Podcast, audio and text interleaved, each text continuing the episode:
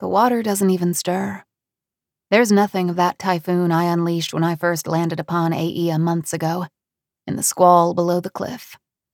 What few clouds there are don't even darken in response to my futile show of power. They're nothing but wisps of white, like an old woman's hair stretching across the horizon. The sea laughs at my failure. Below the cliff, Odysseus and his men stop their work to watch my efforts. For many moons, they have prayed for my success. And for many moons, I have failed them. I failed all of them.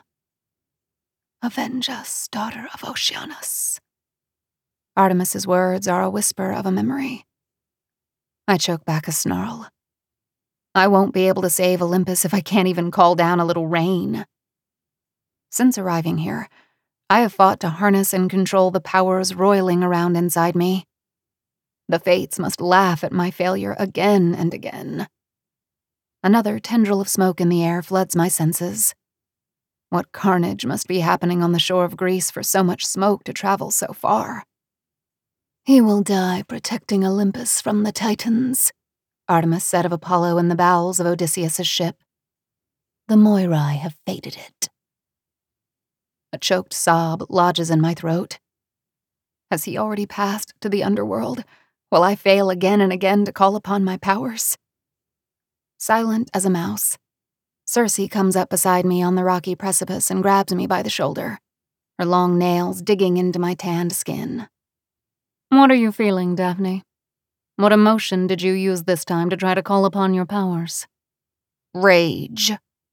My lower teeth stick out as I grind my back molars together. Circe clucks her tongue. I've told you before that you'll need more than anger to destroy the Titans. Anger is all I have. War took all the joy out of me, and my brother's death suffocated all the light. You told me once that Apollo compared his powers to the ebb and flow of a tide, she says, pointing to the water below. Remembering Apollo's voice makes my heart clench. He wasn't wrong, she continues. But there's more to it than that. When the gods swallowed the ambrosia seeds atop Mount Olympus, they took a piece of the mountain's power, and the mountain took a piece of them as well. The powers are a gift to protect the mountain and the Hesperides. It will take a part of you every time you reach for that power, and the only way to control it and keep it from destroying you is to forge a will of the strongest iron. She turns me around to face her. In a certain light, her skin might appear simply pale, but beneath the unrelenting sun, the green tinge is unmistakable.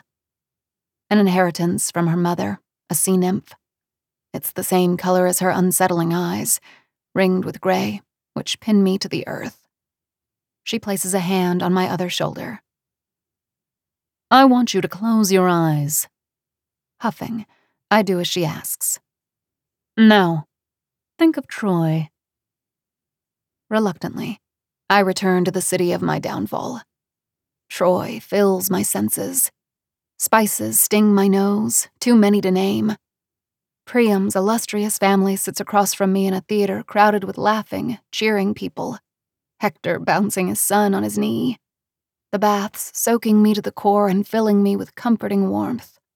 Apollo holding me close against his chest as he carries me down a long, dark hallway. Those same hallways stained with blood. A great shadow swooping over the ruins of the city. Alcaeus's lifeless body, fallen between pieces of black, broken clay. I flinch and feel Circe lean closer. What are you feeling now? My hands tremble. Pain. I guess I should have expected that, she sighs softly. Think of Sparta. My home. The jade-tiled floor reflecting the rising sun beyond the towering Taygetus mountains that surround the city. People lining the gray streets and a gymnasion crowded with competing Spartiates. The birds of the Taygetus forest singing all around me. The cushioned, mossy floor beneath my feet. Pyrrhus handing me my first dagger, his calloused fingers grazing my wrist.